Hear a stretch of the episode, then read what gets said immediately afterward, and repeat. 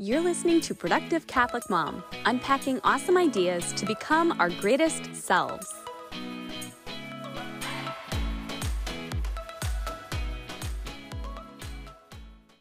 Hey, everybody, welcome to Productive Catholic Mom. I am so excited that you are here with me today because we're going to talk about something really, really fun. One of my favorite topics in the whole world, and really the reason why I started this podcast, and that is behavior change. How do we change our behavior? How do we create a behavior that we want to create? And how do we avoid behaviors that we want to avoid doing? I don't know why this popped into my head today, but this is something that I read about a long, long time ago in one of my many behavioral science books that I absolutely love to read for fun because I'm a nerd like that. And basically, what it says is we do an action when the pain of inaction becomes greater than the pain of doing the action. So basically, we do whatever is easiest.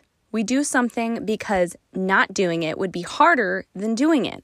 And that to me is really the crux of all behavior change. That's it. We do things because they're easier than not doing them. And we don't do things because it's easier than doing them. And if you think about it, that really does apply to absolutely every single action you do in your life. You clean your kitchen because it's easier to clean your kitchen than to not clean it the pain of not cleaning that kitchen gets to the point where you just realize, okay, I'm going to clean the kitchen because it's easier than looking at this mess. One example I can think of is my bedroom. That is the last place in my house that ever gets cleaned. I don't know if you guys have this issue too, but that is always on the back of my to do list when it comes to tidying up my house because nobody sees it but me and my husband. It comes last because my kids don't have to deal with it visitors don't have to deal with it when they come over, and I'm usually pretty sure no one's going to see it. So I do eventually clean my bedroom because eventually the pain of walking into my room and seeing all of the clothes that I've thrown on my floor gets too great for me. And I kind of hit a wall and I'm like, I can't do this anymore. This is too painful to walk into my bedroom and see this mess. So I decide that the pain of spending 20 minutes cleaning up my room or 30 minutes, I don't know, if I vacuum and do a really good job, that is easier than staring at this mess all day. Here's another example that I have been struggling with recently, and it's embarrassing to admit, but my three year old has been watching way too much TV lately.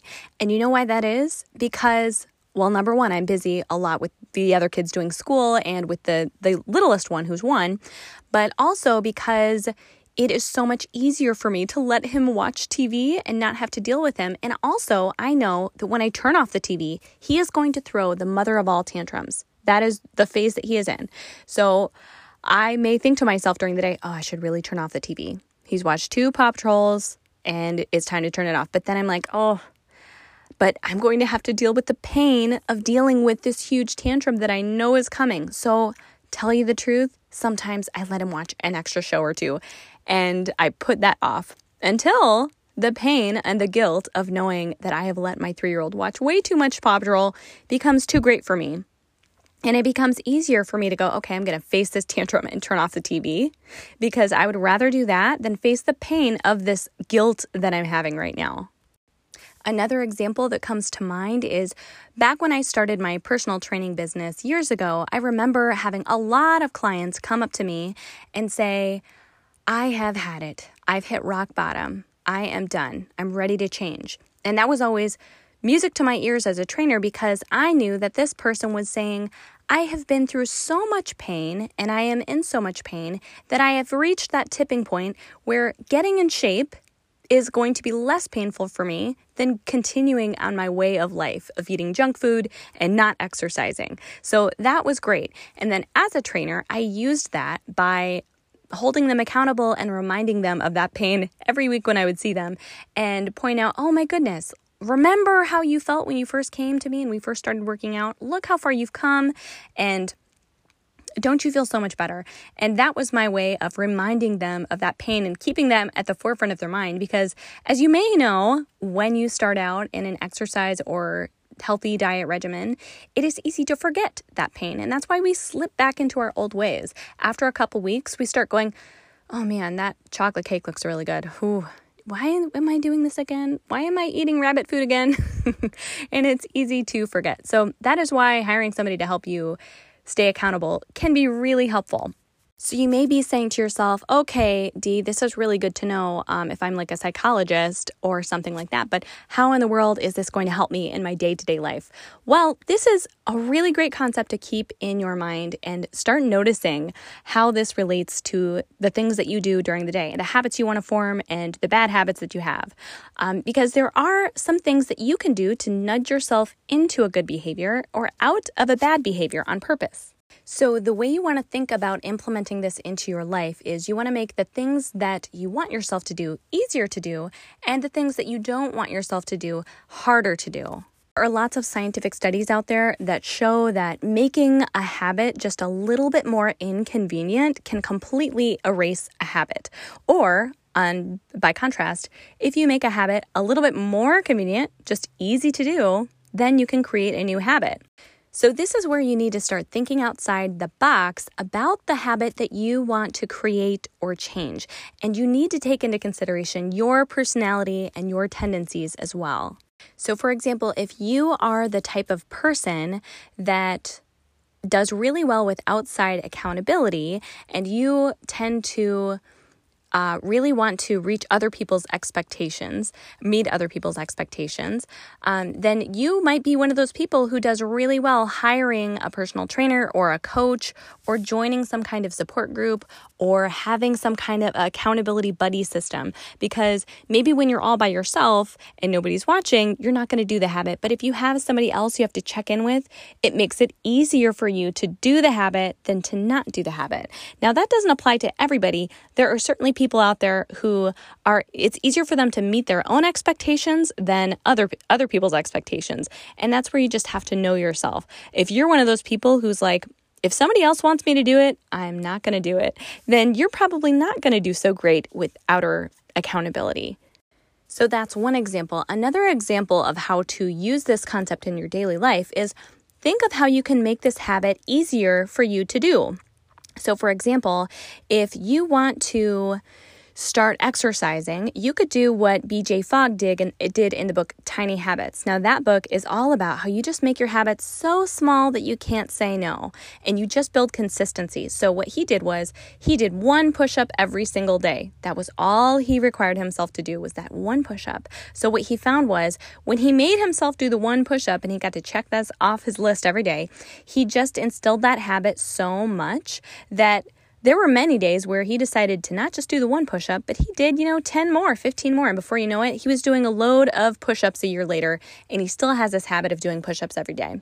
So you could do something like that, like in tiny habits, where you make the habit so small that you can't say no. If you're trying to drink more water, you could say, okay, I'm going to drink one sip of water every morning. Now, the idea is you only require yourself to do that one sip. Once you've done it, you're done. But the funny thing is, you're going to end up drinking more than one sip of water every morning. And before you know it, you're probably going to be drinking a whole big glass of water every single morning, and it will be easy for you. So start with something that's super duper easy. You cannot say no. And then you have removed all the resistance. It's easier just to do that thing, check it off your list, pat yourself on the back, than to not do the thing because it's so small and so easy. Now, if you're dealing with something that you don't want to do anymore, then you could make that habit harder to do. I promise you, if you just put a little bit of resistance in the way of you doing this bad habit, it will become easier for you to resist. So, for example, I used to have this habit of eating chocolate chips like every day. And it was it started out really innocent. It was like, "Oh, I'm just going to have a few chocolate chips as a treat." And it became a monster. I did not know when to say no to the chocolate chips. So, what I eventually did was, you know what? This is becoming so ridiculous that I need to get these chocolate chips out of my life. So I stopped buying them. And then later on, my kids wanted to make chocolate chip cookies. I ended up buying them, but I realized, hey, Here's what I can do I can just not look at the chocolate chips all the time. So I wrapped them up in tin foil and put them at the top of my pantry so that I didn't see them every time I walked into my pantry. And you know what? It worked. Just not seeing that food made me less likely to want it, and I broke my habit. So it is true that if you expect yourself to have this iron will and resist junk food all of the time, that is going to be a real uphill climb. It is much smarter to design your environment so it's harder for you to eat those foods and they're not staring you in the face all the time. Number one, every time you walk past that bag of chips and you look at it, it's like bing in your mind, bing, bing. Oop, you could eat some chips. Oop, you could eat some chips. That'd be good. And then you have to talk yourself out of it every single time if you're trying to avoid the chips. What's more, every time you see those chips, your body literally starts getting ready to eat. Did you know that? You release insulin as if you are sitting down to a meal and your body's going, okay, ready to eat. I'm ready to digest some food. Start making some saliva so we can digest that food that you're about to eat. And then you have to talk your brain and body down. Oh no, we're not going to do that. We're going to resist. We're going to use our iron will. So it is much smarter to design your environment so that you don't have the chips on the countertop all the time. Or better yet, don't even buy the chips at all. Believe it or not, your kids are going to survive without potato chips. I promise you. And so will you. And if you don't have a problem with resisting junk food, you can ignore that. But you could apply this to other habits that you want to do. If you want to start flossing your teeth, for example, you could do what James Clear did in Atomic Habits, one of my favorite books. And he decided he was going to make his habit of flossing his teeth irresistible and super easy. So, what he did was he, like BJ Fogg in Tiny Habits, he said, Okay, I'm just going to floss one tooth, just one tooth every day and so what he did was he put a bowl of those little floss picks on his countertop in the bathroom so that every morning he would have to look at that bowl. And it was easier, obviously, to just do the thing floss a tooth, be done, than to stare at that bowl of floss while he's brushing his teeth and then never touch the floss. The pain of not flossing his teeth became greater than the pain of just doing the thing and flossing his teeth. So I thought that was pretty genius. So, that is the concept, and I hope that you have some ideas now about how to create a behavior that you want in your life, to create a good habit that you want, get rid of a bad habit. If you want to read more about this, oh my gosh, I've read so many books that kind of revolve around this concept. Tiny Habits by BJ Fogg is one, Atomic Habits by James Clear, um, The Four Tendencies by Gretchen Rubin is one, and she talks about. Um, the type of personality you have and how that relates to habits. But that kind of has to do with this topic. Um, another one is Triggers by Marshall Goldsmith. Oh, and The Power of Habit by Charles Duhigg. That is a really good one as well.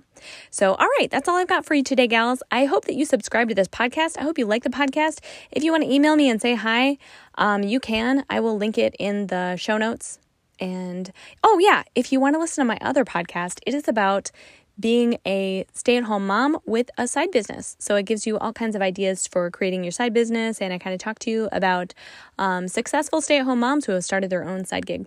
That is the Stay at Home Mompreneur. And I would love it if you went over there and subscribed to that podcast as well.